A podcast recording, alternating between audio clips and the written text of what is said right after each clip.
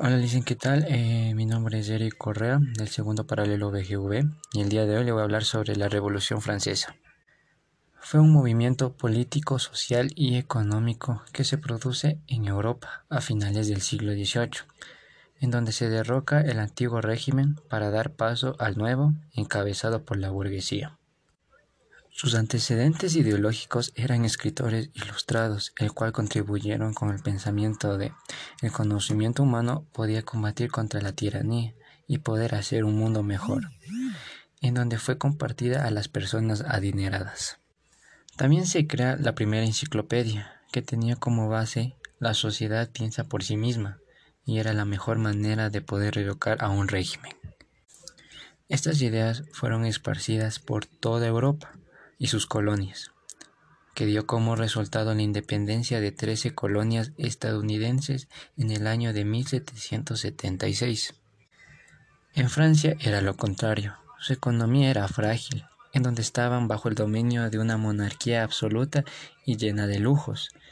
El pueblo pasaba hambre y las malas cosechas no le sirvió de nada, donde generó un gran malestar en los habitantes. Francia estaba dividida por tres estados. La primera constaba de la iglesia, que no pagaban impuestos y pertenecía al primer estado. El segundo era la nobleza, eran dueños de las tierras y tampoco pagaban impuestos. El tercer estado constaba de la burguesía y los campesinos, que ocupaban un 97% de la población en Francia.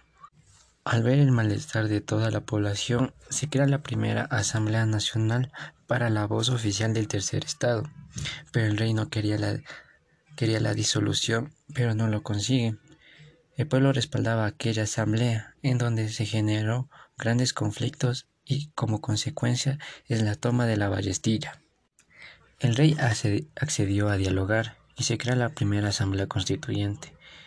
También se crea la constitución, convirtiendo a Francia en una monarquía constitucional en donde el poder cae en la nación y ya no en el rey. El rey y la reina ya no tenían poder en Francia, en donde intentan escapar pero no lo consiguen y les apresan para más después decapitarlos, lo cual desata una guerra con la nación de la reina y se une Rusia. Todas las tropas francesas estaban unidas. Derrotaron por primera vez a un ejército prusiano, lo cual dio inicio a las guerras revolucionarias en Francia, y pero seguían las protestas dentro de la nación, lo cual provocó un golpe de Estado por parte de los jacobinos contra los girónidos. Se redacta una nueva declaración de los derechos humanos y, y se reconocía el sufragio. Mucha gente fue decapitada por supuestos actos de contrarrevolución, y se conoció como un reinado de la muerte.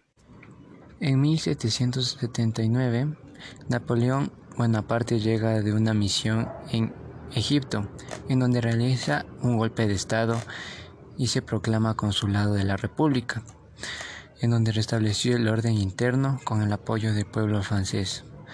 Un tiempo después hace, realiza otro golpe de Estado y se proclama emperador.